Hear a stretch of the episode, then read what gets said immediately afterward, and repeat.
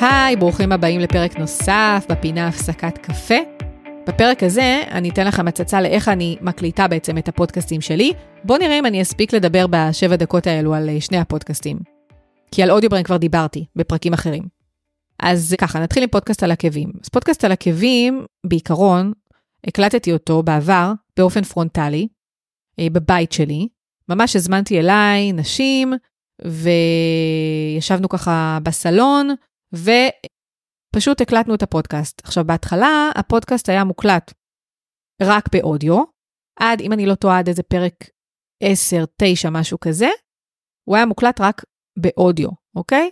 ואז אמרתי, אוקיי, אולי נעשה גם וידאו, אולי נוסיף לו ככה עוד איזה פן שיהיה יותר מעניין. שוב, בעבר אנשים לא היו מאזינים כל כך לפודקאסטים, בטח ובטח נשים, כן? נשים, באמת, סליחה על הסקסיזם, אבל זה פשוט, רוב האנשים שהיו אה, מאזינים לפודקאסטים, הם היו הייטקיסטים, אנשי מחשבים, כאילו, שוב, מצטערת על הסטיגמה, וזה באמת נכון, זה באמת מה שהיה בעבר, לפני הרבה שנים. ואמרתי, אם אני אוסיף וידאוים, אז זה יהיה יותר מעניין, זה כבר לא יהיה פודקאסט, ואולי ככה אני אוכל למשוך עוד קהל. וככה, little did I know, כמו שאומרים, כי לצלם אה, וידאו פרונטלית זה לא פשוט, ובאמת כך אה, גיליתי. אני אציין פה שלא עשיתי את הסיפור הזה לבד, בעלי גם כן היה שותף איתי בכל העניין הזה של הוידאו. פשוט אה, ממש היינו צריכים להבין איך, כאילו, איך, איך לצלם בצורה שתיראה יפה, שהצבע ייראה טוב, הבנו שצריך תאורה. ידענו וחפרנו על כך שצריך תאורה, ושמה שהעין רואה זה לא בהכרח מה שמתקבל בתוצאה הסופית, זה ממש כמו מדע, כן? כאילו יש ממש אה, גרפים שמראים לכם האם התאורה היא טובה או לא טובה.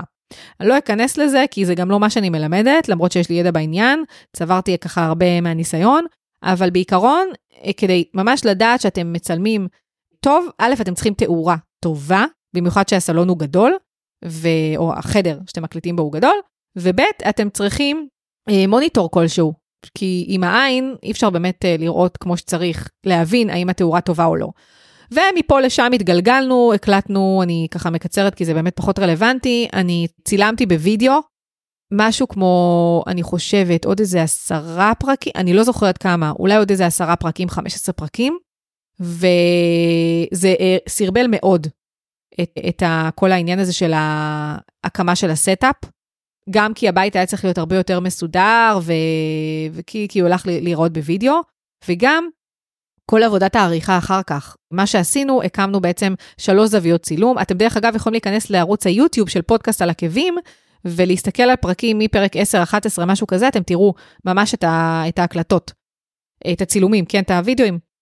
גם עשינו את זה שלוש זוויות צילום, זווית אחת רחבה, שמצלמת אותי, את המרואיינת ושולחן כזה עם פינת קפה באמצע, הכל זה זווית אחת.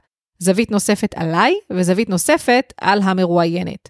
בעצם, ואז בעצם הכל צולם בו זמנית. את הפודקאסט, את האודיו של הפודקאסט, הקלטתי עם אותו ציוד של פודקאסט, כאילו אני מקליטה אודיו, רק הוספתי מצלמות. ואחר כך ב post production, הייתי צריכה לסנכרן את כל הזוויות האלו, פלוס הסאונד האיכותי, ולתקן כמובן את הצבע של הוידאו במידת הצורך, שזה ייראה חי, שהוידאו ייראה חי ולא ייראה עפרפר. וכל זה שאב ממנו, מאיתנו, משנינו, המון המון משאבים, ולכן באיזשהו שלב פשוט הבנתי שעד כמה שזה נחמד לקבל הצצה, לעשות וידאו כזה בצורה פרונטלית, עם שלוש זוויות, בצורה מקצועית, זה פשוט אה, לא cost effective, פשוט ממש ככה. ולכן ירדתי מהסיפור הזה באיזשהו שלב, חזרתי להקליט רק אודיו. ככה הייתה לי איזושהי מין הנחת רווחה. דרך אגב, זה לקח לכל אחד מאיתנו, שאם אתם עושים משהו ואתם, לוקח לכם הרבה זמן לעשות אותו, להקים אותו, להפיק אותו, ואתם, כאילו, וכל הקלטה של פרק היא ממש סרט, אז תפשטו, תשחררו, תעשו משהו אחרת, כי אם זה מה שימנע מכם להקליט יותר פרקים, זה לא שווה את זה, אוקיי? אז, אה, אז פשוט זה מה שהבנתי, הבנתי שאם אני אמשיך בצורה הזו, אני פשוט אפסיק את הפודקאסט, כי אני לא, אני לא מצליחה ליהנות, לא מצליחה, כשאני צריכה לסדר את הבית ואת ה setup שעתיים לפני ולפרק אותו שעתיים אחרי, פלוס ההקלטה, זה פשוט לא שווה. אז ויתרתי. אה, חזרתי להקליט רק אודיו, וככה חזרתי ממש ליהנות, כן, מההקלטה, פתאום להקים את ה setup תוך חמש דקות היה וואו, מטורף, וזהו. ואז בעצם עד פרק 60, עוד כמה עשרות פרקים הקלטתי רק פרונטלית, אבל רק את האודיו.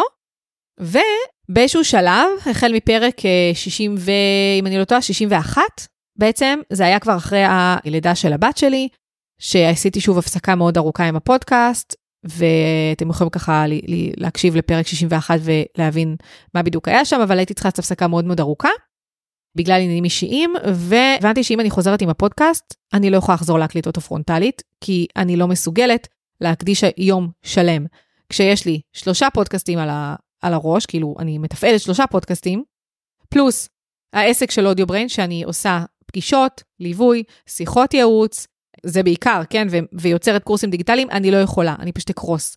ואז הבנתי שאני לא יכולה להמשיך להקליט את פודקאסט על עקבים פרונטלית, ולכן החלטתי שאני הולכת פשוט להקליט אותו אונליין.